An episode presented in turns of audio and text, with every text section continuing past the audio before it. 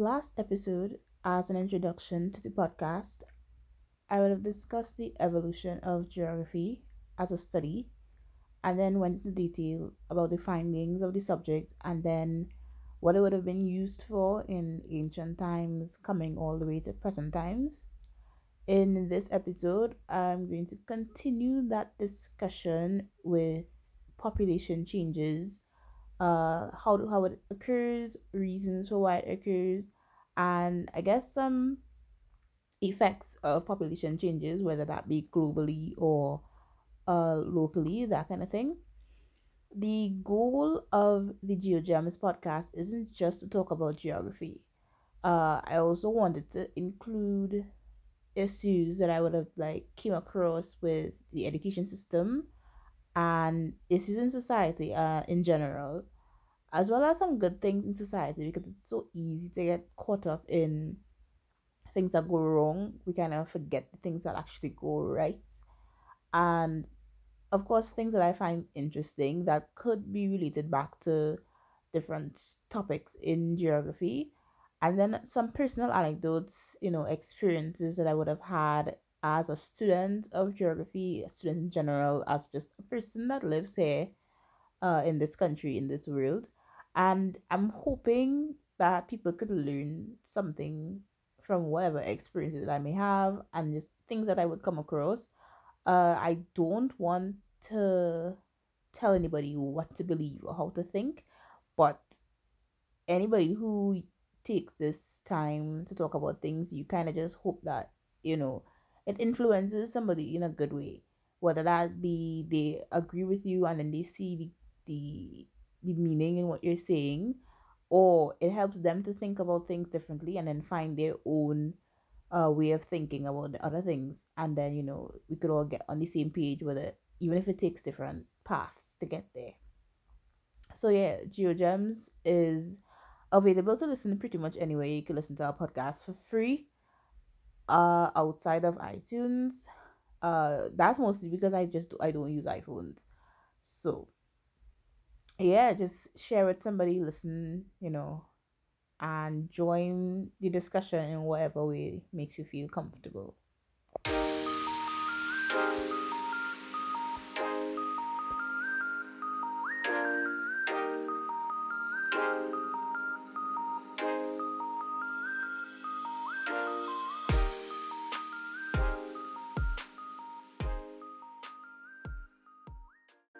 Why are populations not stagnant? Population pretty much change anywhere in the world. It gets bigger, it gets smaller. Uh, changes are constantly happening pretty much everywhere. Uh, the only difference between uh, different countries is the rate in which these populations may change, and of course, the reasons for why things are changing. And there are a lot of reasons uh, just to give like a picture of how the human population has changed uh, in a global scale.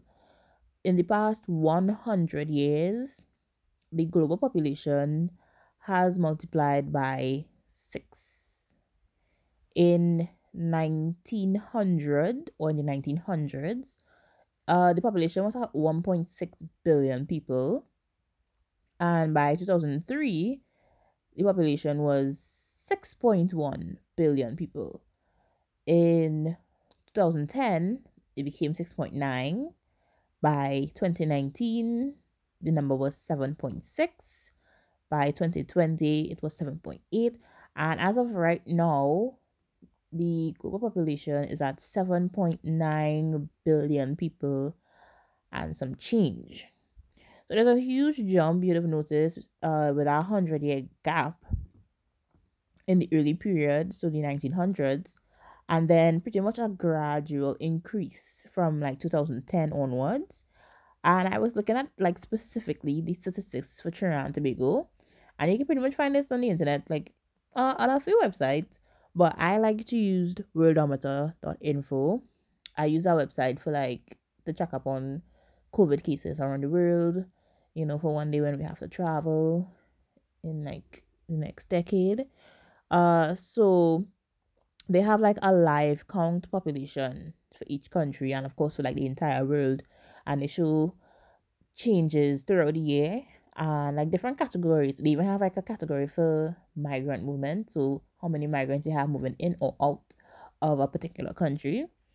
And well, Trinidad's population is at well, the website says 1.4, but I think it's almost 1.4, like the higher end of 1.3. Uh, compared to last year, which was at the lower end of 1.3 in a sense.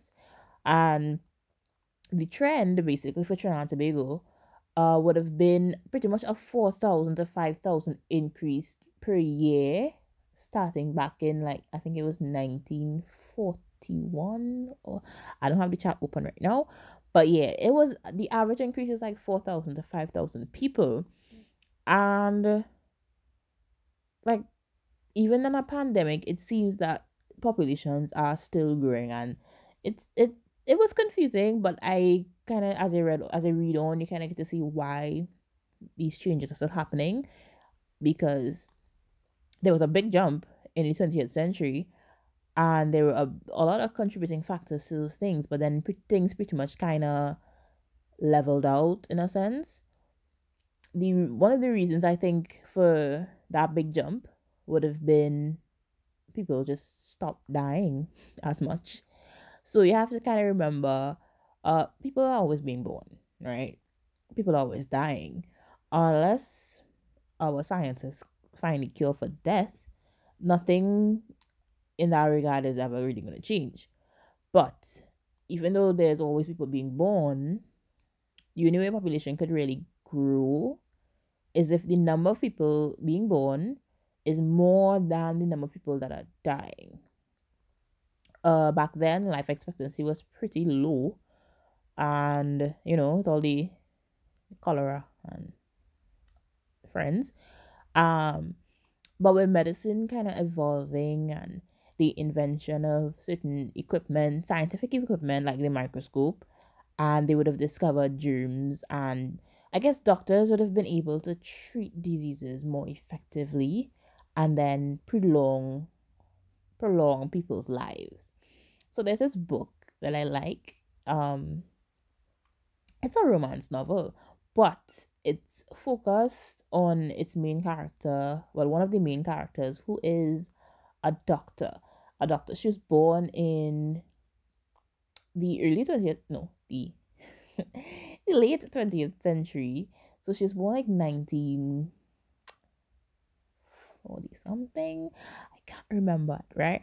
Right. So she's born in the 1900s and she was one of the first female doctors of her time. And it's a little science fictiony too. So she's a, a time traveler and she time travels back to the 18th century and all her knowledge of medicine pretty much made her like a goddess in a sense but uh, because of the cultural background that she would have been in as a, a woman in the 18th century, there was a limit to how much things she could share with people. So she was torn between wanting to help people who were sick and sick with illnesses that was easily curable, and then having to deal with the consequences of knowing that, knowing those things. Because if anybody was to question her, she can't say she's a doctor because back then only men were allowed to be doctors. So the only alternative would be, yeah, she's a witch. it seems that that's the only um other explanation that people could come up with when it comes to knowing things. So yes, she was on this kind of seesaw in terms of like, do I help them? And if I help them, how do I explain, you know, helping these people? So she kind of just decided to just go along with the whole medicine woman, traditional woman in the bush kind of thing. I it got her through a lot of things. I mean, for the most part, people were question questioning her her, her knowledge, but they were it was easy to accept. Okay, well maybe she's a medicine woman, you know, from the countryside, and she has a lot of herbs and whatever, as opposed to she's a witch. You know, there were still some people who thought she was a witch, but she got she got away most of it. But anyway, it's a great book, and that was like they had a lot of different accurate historical accounts of people kind of confronting diseases that we know now were pretty much simple to cure, and they were going above and beyond trying to find cures for these diseases, diseases and they just didn't have the the knowledge and the expertise to kind of explore what was causing certain things and how to fix the problem. And a lot of people would die from very common illnesses because they just didn't know what it was or what they thought it was, it wasn't, you know? So, with medical advancement, populations really had an opportunity to thrive. Now that a new dream existed, sanitation became a big thing and people started to live longer, uh, sticking around for a few extra years, and the population began to grow. Then there was the invention of antibiotics, uh, vaccinations, a different protocol that they would have implemented in hospitals and stuff like quarantining, and then uh, things that would have helped them predict diseases like radiography and things like that that would help them to detect things earlier and then prevent it from spreading or becoming worse. Um, and at the same time, this would be the second reason for why this big jump happened. There was agricultural developments. So, an increase in food production would have led to an increase in population, right? Well, it's not so precise to be honest, because uh, there was this guy, Thomas Malthus.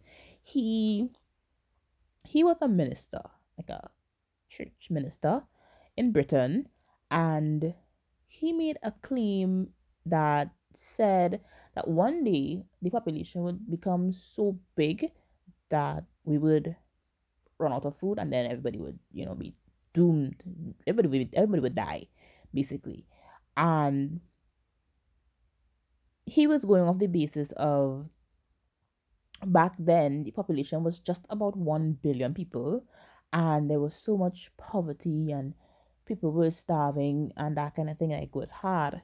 It appeared hard for them to to feed everybody. And he just kept saying that if this keeps continuing people keep having more children and more children eventually things will become so bad that they won't be able to feed themselves at all. Um but here we are you know almost 8 million 8 billion, sorry. And we're still mostly feeding ourselves. So, um, since you know he was wrong for a lot of reasons, uh, we can't really say for sure that one thing directly affects the other. I think it's a closed loop. So, yes, agricultural developments would influence population growth, but population growth also influences agricultural development. And other other people theorize the same thing. This is not a new theory. But one thing just can't exist without the other. Remember before there were settlements as in people groups that would no long that were no longer moving around constantly uh, but instead they were now building permanent stationary communities uh, there were still people to feed, right? But when they began staying in one place, then they would have started planting, farming, they would rear animals and that kind of thing.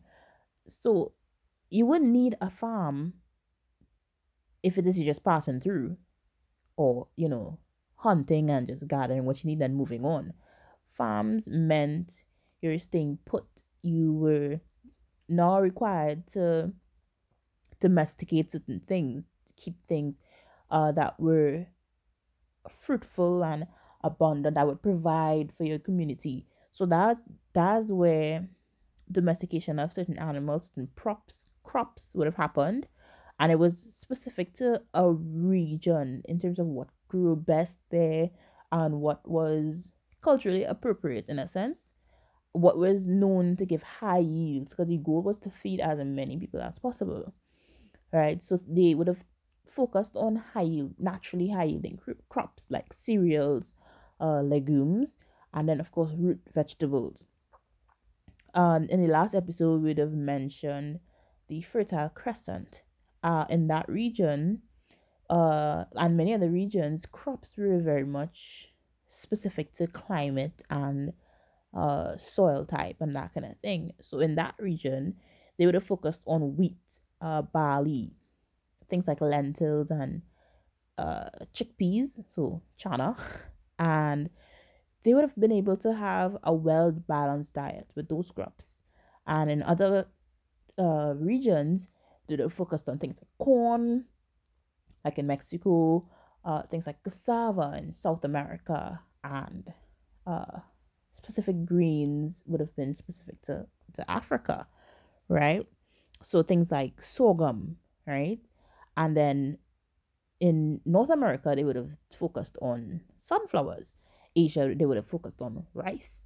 So it showed that there was not it was there was a there was an organization to the way things were do, the, things were going that this agricultural development was not just about uh what machines they could use. Yes that was a big part of it uh but it was first focused on crops right? And this made me remember something. I don't know. This made me remember something. I was thinking about popcorn. And you know the history of popcorn, like where it came from, who invented it, and apparently it was like around for thousands of years, especially in South America. Um, but then I discovered that you can pretty much pop like other greens. Um, like of course you could pop rice. You don't think of pop rice like Rice Krispies as popped rice, but like that's what it is.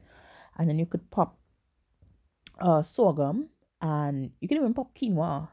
The greens obviously will be much smaller than popcorn, but it's not impossible. You know, I, I thought that was kind of cool.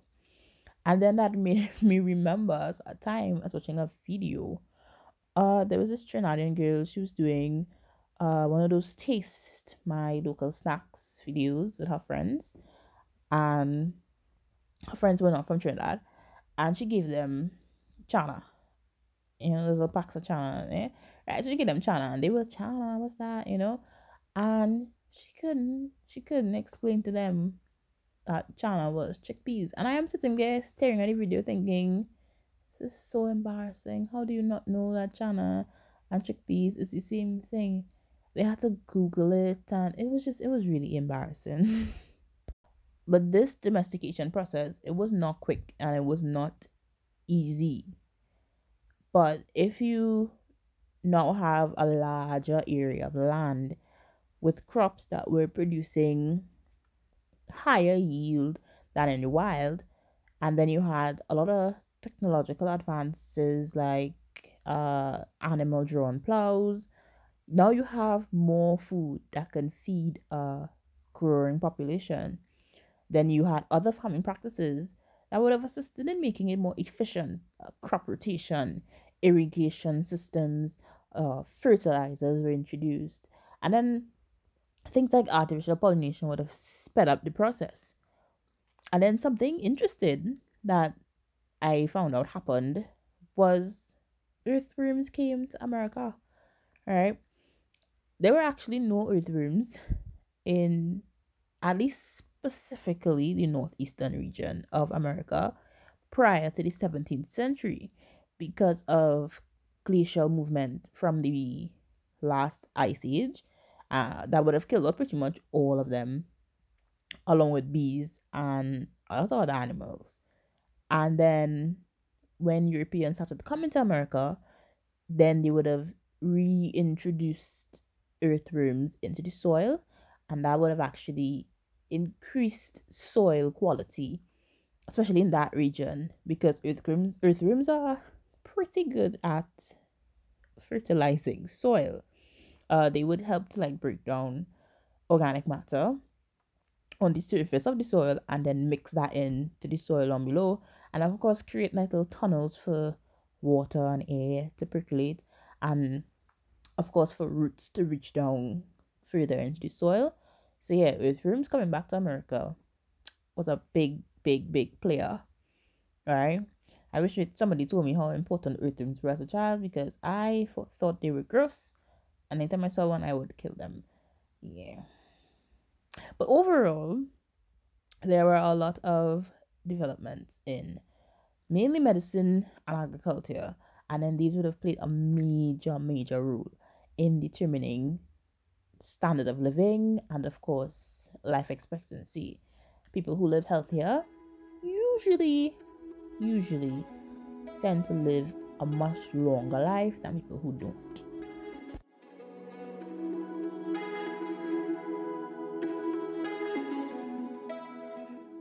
So, with a population of nearly 8 billion people, it kind of makes you wonder like, where, where are all these people living? That sounds like a lot of people.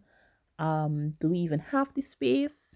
Um, we actually do, but there's some problems, right? So 71% of the earth, the planet Earth, is covered in seawater.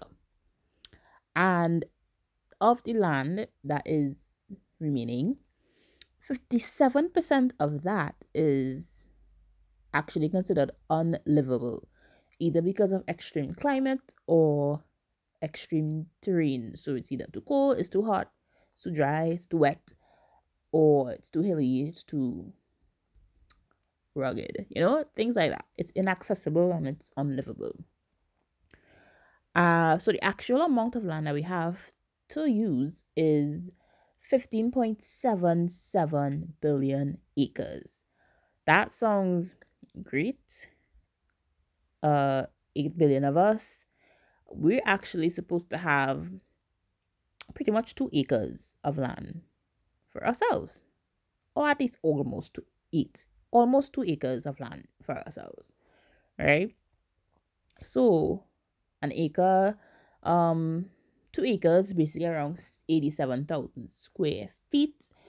And that's the size of like the average football field and then like a little extra. I don't watch sports and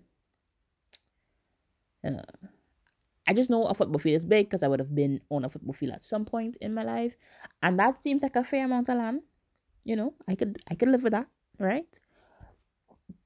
But you know, things aren't so straightforward because with that, then we have to subtract some land because some of it was already being used for public things, you know, highways, roads, train tracks, subway stations, public buildings like hospitals, schools, um, energy plants, water plants, farmlands, of course, freshwater storage, you know, uh, aquifers like that reach up on land, you know, things with stations, that kind of thing, um, leaks, and then you know things that only rich people get to use, like golf courses and you know things like that. So, you ever heard the saying, um, if all of us lived like Americans, then we would need about 10, 10 more Earths. Well, yeah, it's not an exaggeration because the average American, average wealthy, sorry, American, lives on about 24 acres of land. Which, if we were to like measure out, you know, divide up the land that we have, they have 12 times their designated share, right? And that just goes to show not only are the rich holding money, you know, they're holding food, water, medicine, and of course, they're holding land. That's why I am. I'm always skeptical about these these rich people giving advice about how to do things properly, you know, because there's always something that just not adding up. Uh, take for example, our friend Thomas Malthus. He had some qualities, you know? And with those qualities came some questionable theories at best. He was wealthy, he was white, he was male, he was overly religious, and of course, he was British. So that's not the best combination, as we know. You know, that hasn't worked out well in history. But his concept of overpopulation uh, being the thing that ends humanity, it, I just, I just, I didn't like it. You know, I didn't like it. Uh, he had not like he had an issue with poor, like people just multiplying. Like that wasn't his issue. His bigger issue, I I think, would have been people who couldn't afford to feed themselves continuing to multiply. So it was more it was more just poor people, you know? And then his grand solution for that would have been not what I would have thought about. Now I I personally, if I was trying to solve the problem of poor people not being able to feed themselves, I would have used some of that leftover Atlantic slave trade money and you know help people to not be so poor. But Homie said self control would work better. Self control. People were like, no, what about contraceptives? You know, just let them have less babies or choose not to have any babies at all. He was like, nah, that would stop a lot of other people from having children. And we need children, you know? He was like, no, how about a war? You know, a war gets rid of a lot of people. We send some of them off to war and they die. That, that that's great, you know? Or famine. it sounds really stupid, but these are the these are the these are the experts giving their opinions, right? I it makes me think, you know, is it illegal to say that you like or support socialism? No, I, I don't think it is. Because a lot of countries actually, um, even if they're not fully socialist states, they utilize a lot of socialist concepts. And that's different from communism, just just by the way. It's just that I hate the fact that poor people just get the blame for literally everything wrong in society, even though it's, it's not their fault that they're poor. Is if we, as in people who could afford to take care of them, actually take care of them, then poverty would actually just go away. You know, uh, when society in general, we're looking for a solution to something, we focus so much on the symptom of the problem instead of actually trying to eliminate, permanently eliminate the problem itself. It just is so backward. And then it leaves this dark, this dark kind of fuzzy area for people to kind of just come in and just exploit people you know, just exploit them more because they could do that if they have the power. They could do that and then claim it's, you know, I'm trying to help them by providing opportunities. No, you're not. You just you just taking advantage of a situation that could easily be solved. And in many instances, we just kind of we kind of just choose to like get rid of the existing batch of problem people and there's always going to be another batch if you don't actually fix the issue. Uh, every everybody kind of just wants this perfect society, but mm, there's no such thing as perfect, first of all. But if it is we want close to perfect ideal, for me, mm, that would require a, a lot more socialism, you know, mainly the part where you know, we focus on disenfranchised people, you know, help them to get things for free, you know. Uh, the vulnerable people is who we should be taking care of.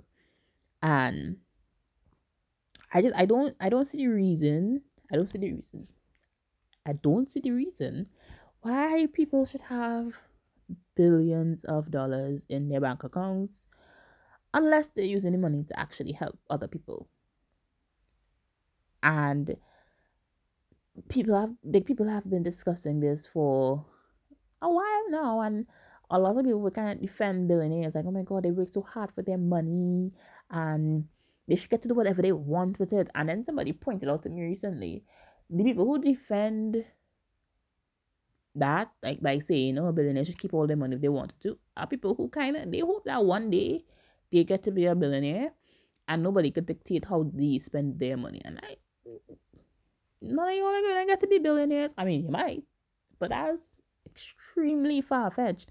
And if it is you, Howard, in, in your mind that you're gonna try to hoard as much money as possible, then you probably shouldn't be a billionaire either. You know. And I was listening to this podcast today, and the person brought up this excellent point, and it it really made me think about things differently. They were saying the only right thing to do if you were to win like a huge sum of money in the lottery, like let's say close to a billion dollars or like a like a really big set of money that you just won't be able to spend in your lifetime, the best thing to do with that is to just give it away. And I was like, what? give it away. People got bills, you know?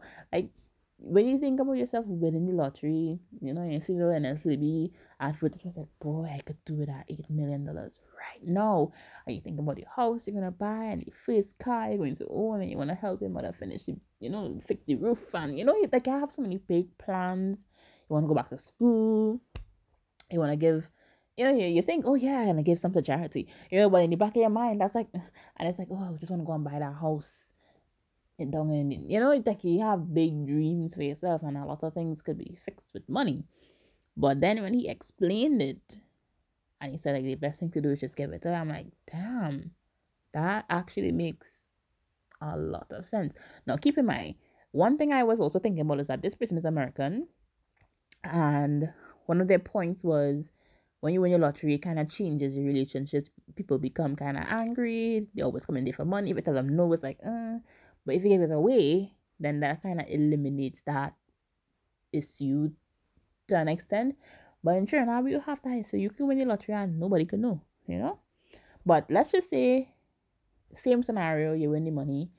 Giving it away means it don't mean that you don't want to do anything for yourself. Obviously, you, you want to do something for yourself, but it's just it'll be different in terms of you were saying you could set up like an organization that helps other people you invest in your money into that and you're paying yourself a regular salary that could help you get by in terms of being financially secure. So you're paying yourself a salary each month that could cover all your bills, all your food, um, entertainment, like anything that you would need on a month to month basis, you're getting a salary for that out of the money.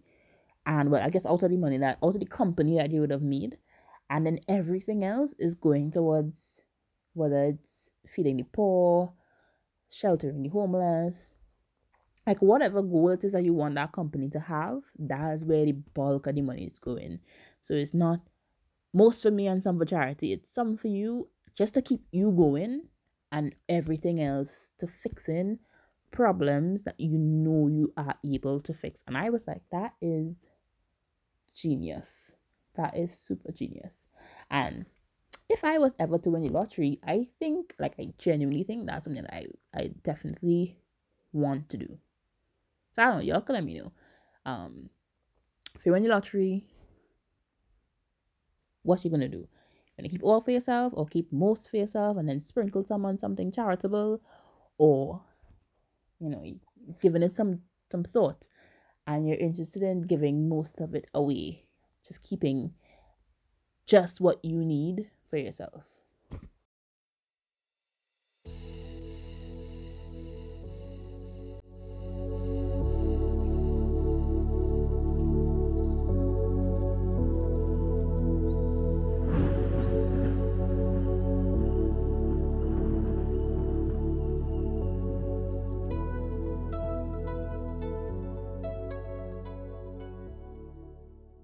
much of the world's issues could be solved with something as simple as when I say simple, like I don't mean easy.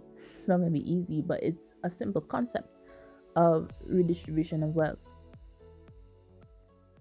That's why I don't like the idea of people just having a billion dollars or you know, certain countries just having money and having like other countries in debt because of you know things that they themselves would have caused and even within within countries, governments pretty much just focus on, like I said, treating symptoms and they will ignore, they will fully ignore the root cause of these problems. And that means that it will always be around. Something I feel quite passionate about uh, is sex education in schools. It is something that could fix so many problems in schools, so many problems in society in general by just having a comprehensive sex education course from as early as possible.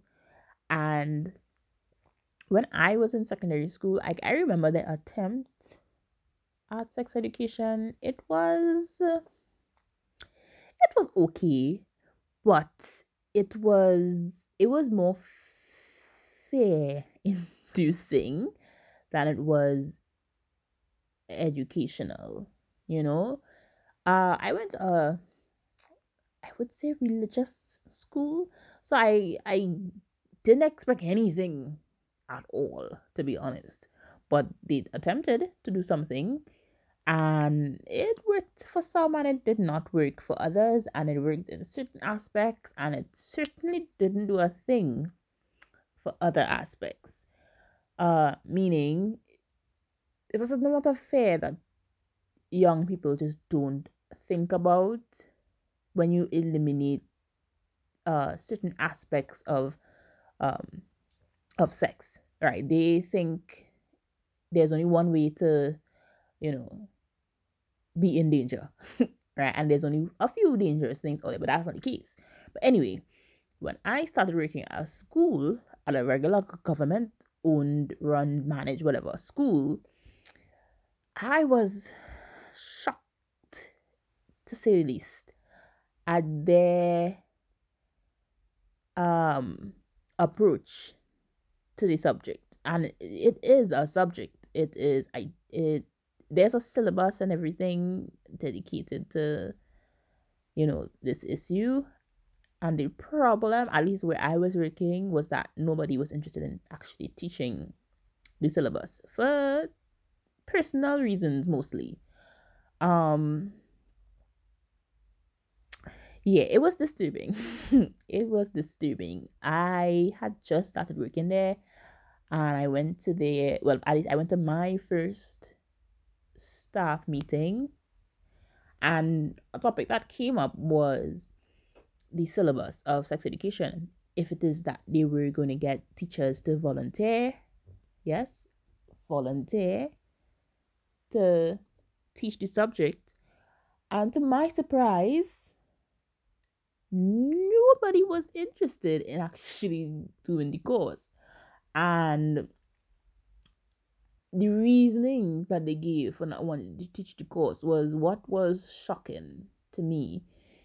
Um, a lot of things that they said that I will definitely just I'll never forget to be honest. And it just shows that the problem is not so much that um that things are not like there available I guess to the material isn't available. That's not the case. The case is that nobody is interested in taking the responsibility of educating these children because they don't want they don't want to have to face they don't want to have to come to face with certain topics right? Things like sexuality was a big issue especially around the older staff members. They were not interested in teaching anything that they considered to be out of the ordinary. And like in speaking to a co-worker of mine who was actually my age my age so somebody young um they were saying to me that they were kind of scared of approaching the subject. And um they were just saying that they just don't they just wouldn't know how to how to address things like abuse. Like if they were to bring up the topic and then there was a child in the class who, you know, wasn't dealing well. They just didn't know how they just didn't know how would they, how they would deal with it. I, I simply told them that's why they have training. that's why they have training. Um nobody's going to spring you in a class and just show you, tell you, yeah, deliver that. You know, it, there's there's training that they provide for the particular course and that's why it's it's volun based on volunteer. So everybody obviously won't be thrown into it. It's your choice. It's just my problem is that nobody chose it. like nobody chose to actually teach the course. And they were just like, okay, well, nobody want to teach it. Okay, cool. End of discussion. Next point. I'm like, huh? What? What is going on here? And I, I, I just felt extremely bothered. felt extremely bothered because I just know that just because you're uncomfortable talking about something, it doesn't mean that you shouldn't talk about it.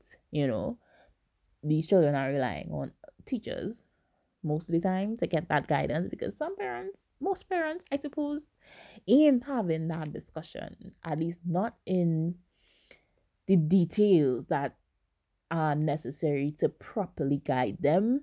Most parents have a one track mind, don't do it. And then it just leaves so much room for for nonsense to happen, you know?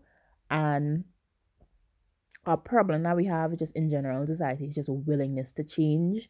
We hate doing things that we're not accustomed doing, and then the only people that suffer is the ones who come after us because we're done stuck in ways, whatever. Uh, I say we, I mean myself. I mean the general we. We're already stuck in our ways and we're cool living that life. We've already accepted consequences of that. But the ones who are coming up after, they don't know what they're gonna enter into. They don't know the world they're coming up into with people who stuck in their ways and refuse to change and just do better. And obviously this doesn't solve every problem, but it solves some of the most heartbreaking problems, I guess, in society. And it's just to me, to me, it should be a mandatory thing. It should not be reliant on on parents given permission to be educated on certain things. Like you already sign up for your for your child to go to school, everything that in school coming with it, and then I think it should be a lot easier for people who not necessarily um, anybody, but people who are more equipped to teach the subject and might not necessarily be teachers to be able to deliver the course because it doesn't seem as though people who are already in the system, at least from what I noticed where I was working, doesn't seem like there are a lot of people who are in the system who are interested in teaching the subject. And just to say, well, okay, cool, you're not interested, just move on. It's just I I just don't think that that that is good. That's that's not enough. Um, I don't know who to blame. The ministry, sure. they could take some of the blame for yeah, definitely. School management, definitely. Um uh parents, definitely, because you should be interested in your child being fully educated on every subject. But it's a shared blame because if you blame one person and don't blame the other, to me, that's just that, that ain't fixing anything.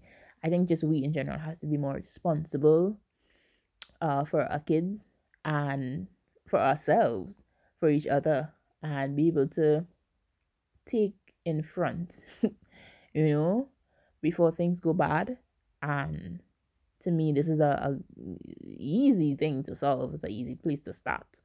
I, I'm just waiting for one opportunity to be able to say, okay, here's what we need to do, and be able to do it. And I feel like government come, government go, management come, management go. Everybody is just dancing around this issue, and I I I would like the opportunity to be able to say, okay, no more dancing. There we get things going, you know. And I feel like a lot of people feel that way. It's just that there's only so much that you could do from the outside. It's a really powerless place to stand when you want to make change and you just you just you can't.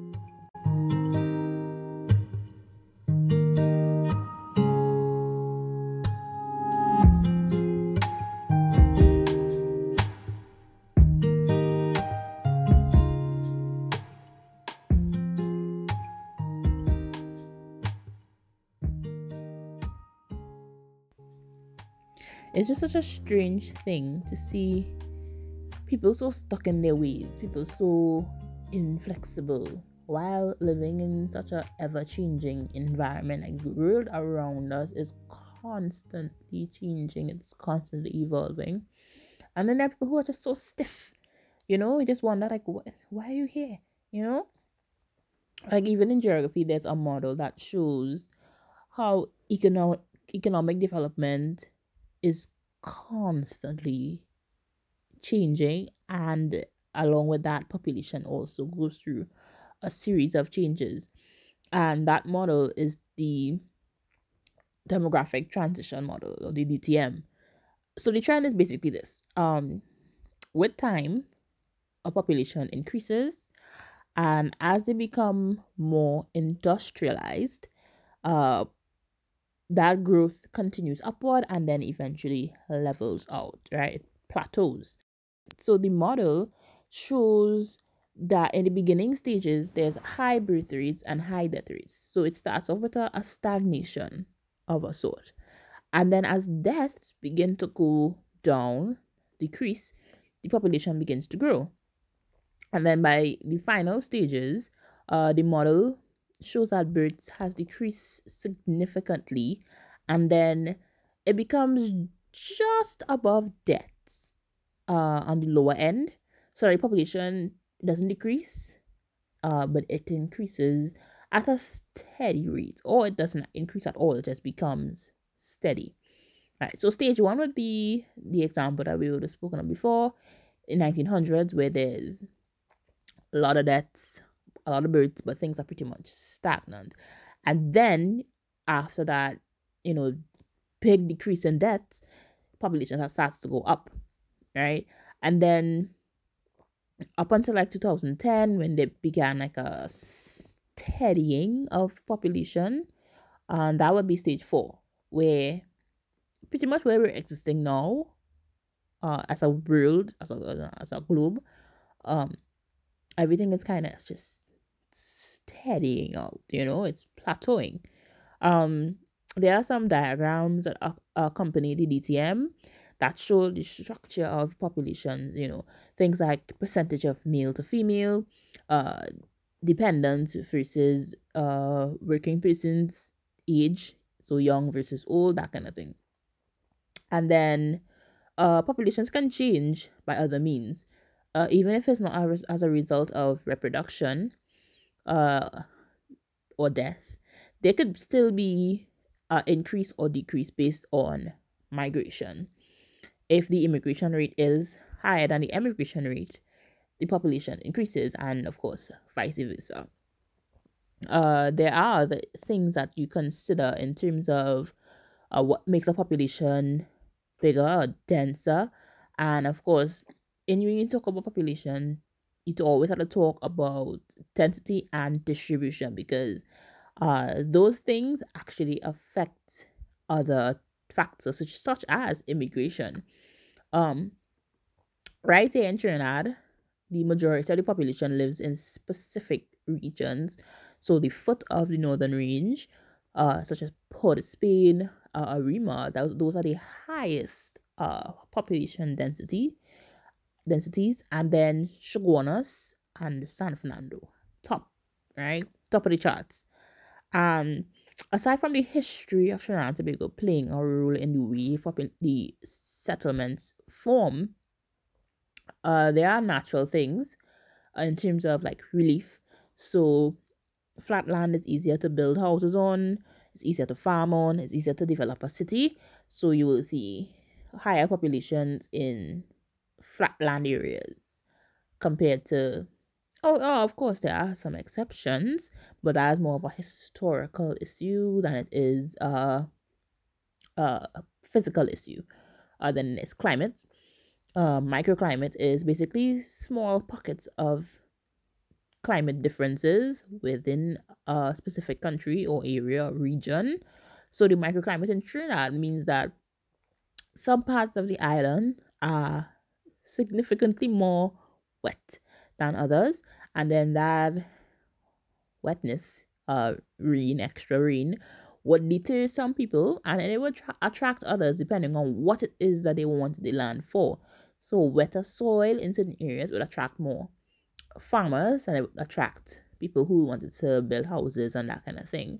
Soils, soils on flat land actually more fertile because uh, when rain falls, soil comes down from fertile mountains, so the northern range, the central range, and then these alluvial soils, what they call them, great for farming, highly fertile, and that's actually why you would see a lot of cocoa plantations in uh just at the foot of mountains areas like Santa Cruz, uh because the soil is so rich there because of runoff.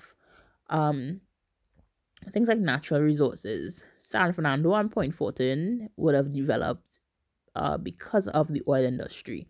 That would have drawn a lot of uh, workers to that far southern region of the of the island. And then of course accessibility plays a major, major, major role here and, and anywhere in the world. Uh transportation makes moving about super easy. Um and it makes it easier to choose where you want to live. So many of us would kind of think of the ideal place to live in Trinidad.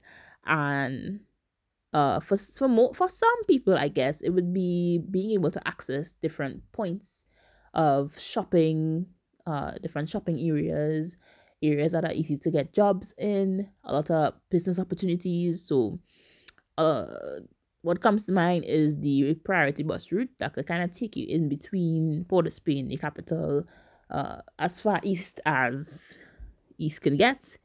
And then you have different areas in between where you can have shopping plazas the mall that kind of thing. So a major transport hub is an attraction for larger populations. And then in larger countries you see the same trend. Capitals are usually more densely populated than the countryside just because there are more things to access in the city. If you're a geography student uh, you should definitely learn the different formulae that goes along with population. So birth rate, death rate, uh, natural increase, um, how to calculate population growth, things like that. And you can find that in any any textbook. Um, and you need to learn the demographic transition model by heart as much point as you can in terms of describing different stages and how to relate that back to you know different case studies as you need to learn it well. Places that are densely populated will if, if things are not going well for majority of people that could um that could that could influence the immigration rate and immigration rate more so. Um we have a, a problem with immigrants, meaning we just don't know how to treat them. Uh, it, it's it's disgusting, right? We tend to shake our heads at the way other countries deal with immigrants, but from what I have noticed, if given the same opportunity, um, we might do the same thing. Eh? Um, that's why I think it's important to think about why people people leave their countries in the first place. Uh, you should be a little more understanding and of course extremely accommodating. Uh, the reason why people leave the con- their country, uh, they, we call them push and pull factors in geography. And when there's a large huge influx of migrants, especially from one particular country or a small region, there's a very big chance that it's a push factor at play. The differences between the two pull factors are usually positive things, uh, and it's based on attraction. So what what is drawing you there? Right? It's more of a selective thing it will determine exactly where you're going as opposed to why you're leaving. Um, why you're leaving is more of a push factor. These are mm, these are negative things, and it could be as simple as just not being able to get a job, or something extreme like social unrest or famine that kind of thing. And these can be applied to cities as well as countries. Say, like the reason you leave your community in the north to go, you know, deep south, or you leave where you are far west to come a little more east or a little more central, right? Um, it could be simple and it could not, right? Um, so I laugh, I laugh, I honestly laugh when I hear Trinidadians complain about migrants because I just know, I just know if you're my age, close to my age, you probably have at least three uncles and probably a grandmother who would have left the country, let me say 80s, 90s, went to the States, Canada, and if they're lucky enough, to London, and just never came back. Like, just never came back. And if you're older, then you were probably the one who, you know, you get money, you get a visa. And then if if you're here, is either you get deported or you had a good life, I know you come back to enjoy enjoy the sun and, and whatever else China has to offer. And if it is that you don't fit either of those categories, either you know, you just never either. It's no either. You just you just sound dumb. And it's hilarious because nobody here in Trinidad owns the deed the land. like we don't own the, we don't own the land. You know, we might have a few rights. You know, you know, you might be allowed to say yeah, my private property, but at the end of the day, it's not yours. You know, you can't take it with you when you're going, and just we would love to have regulated immigration. Yeah, sure. We'd like to say who comes in, how many comes in the borders, that kind of thing. We, we would love that, ideally. But it's still, it doesn't give anybody the right to treat anybody as less than human just because you feel more entitled to live in here than they do. You know? The Venezuelan crisis could literally happen to anybody. And more so to Trinidad and Tobago because our situation is very similar. Um, and to me, that's not the only reason to have compassion. Is not to say, well, oh yeah, that could be us. You know, I think we need to just have compassion for people regardless, right? But the thing is, people who have that sense of security and that stability, you know, you have all your needs met, you tend to just forget the needs of other people you just forget that and you just need a little more reminding. So that's why I say that could be us, you know? That's just the reminder. So basically, what happened with uh, Venezuela was in 2014, their GDP went down, like all the way down. And then most people just couldn't afford food. And the country just started running out of resources. Uh, Venezuela was is mainly dependent on income from the oil industry. And when oil prices started going down, things became a lot harder to afford. That plus a lot of political corruption and then just mismanagement of the economy was that was a, a recipe for for disaster, right? And then the icing on the cake, the US government started sanctioning the Venezuelan oil industry and the gold mining industry. And then they cut off the central bank of Venezuela so that they could no longer access the US dollar. And we know the kind of power the US dollar has out in pretty much every market. Even as a consumer, having US dollars means you could do a lot more than somebody who doesn't have it and then the, the tables just pretty much turned really quickly and that happens when you're in the oil industry and you're extremely dependent on it the most unfortunate thing is the government itself people in the highest positions they are not the ones who suffer it's the people on the street the everyday guy the average citizen right venezuela has had a very, very colorful and prosperous history associated with the oil industry. Um, they were number two amongst petroleum exporters, but just so many things just went wrong Um, that's why things are the way they are. They didn't have a productive agricultural sector, mainly because uh, land was owned by very, very, very small portion of rich and very powerful families. And they were just interested in oil money, you know, and they held on to pretty much a large percentage of the profits from that. And then when oil prices started to drop drastically, it's very common for countries to go into debt. Um, especially if you have social services that are subsidized or free. Um, if you keep paying for them, then your money has to come from somewhere. And then our great savior, the IMF, happily lends you that money, you know, and then gives you more debt. So the hope is when you get this money, okay, you're gonna improve conditions for the lives of everybody. Uh you're gonna fix things here, you're gonna make things better, you're gonna make things more efficient, and then you're gonna bounce back. But the money that you're getting is not free, right? You can't just spend it the way you want to spend it. There are rules, and of course, there is interest, and you have to pay it back. So that means you need that money fast. And unfortunately, oil money is good money. Right? That helps you pay things back faster than a lot of other industries, especially if you don't have other in, other industries.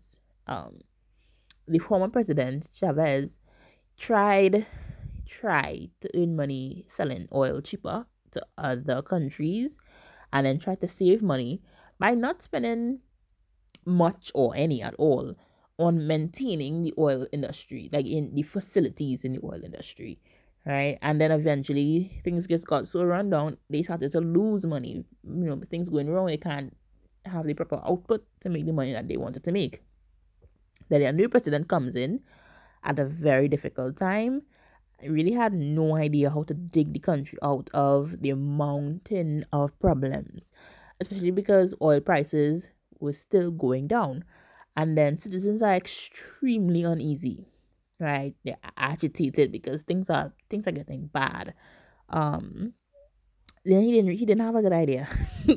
his good idea, this you know, his solution was to basically kind of sweep the ice under the fridge, you know.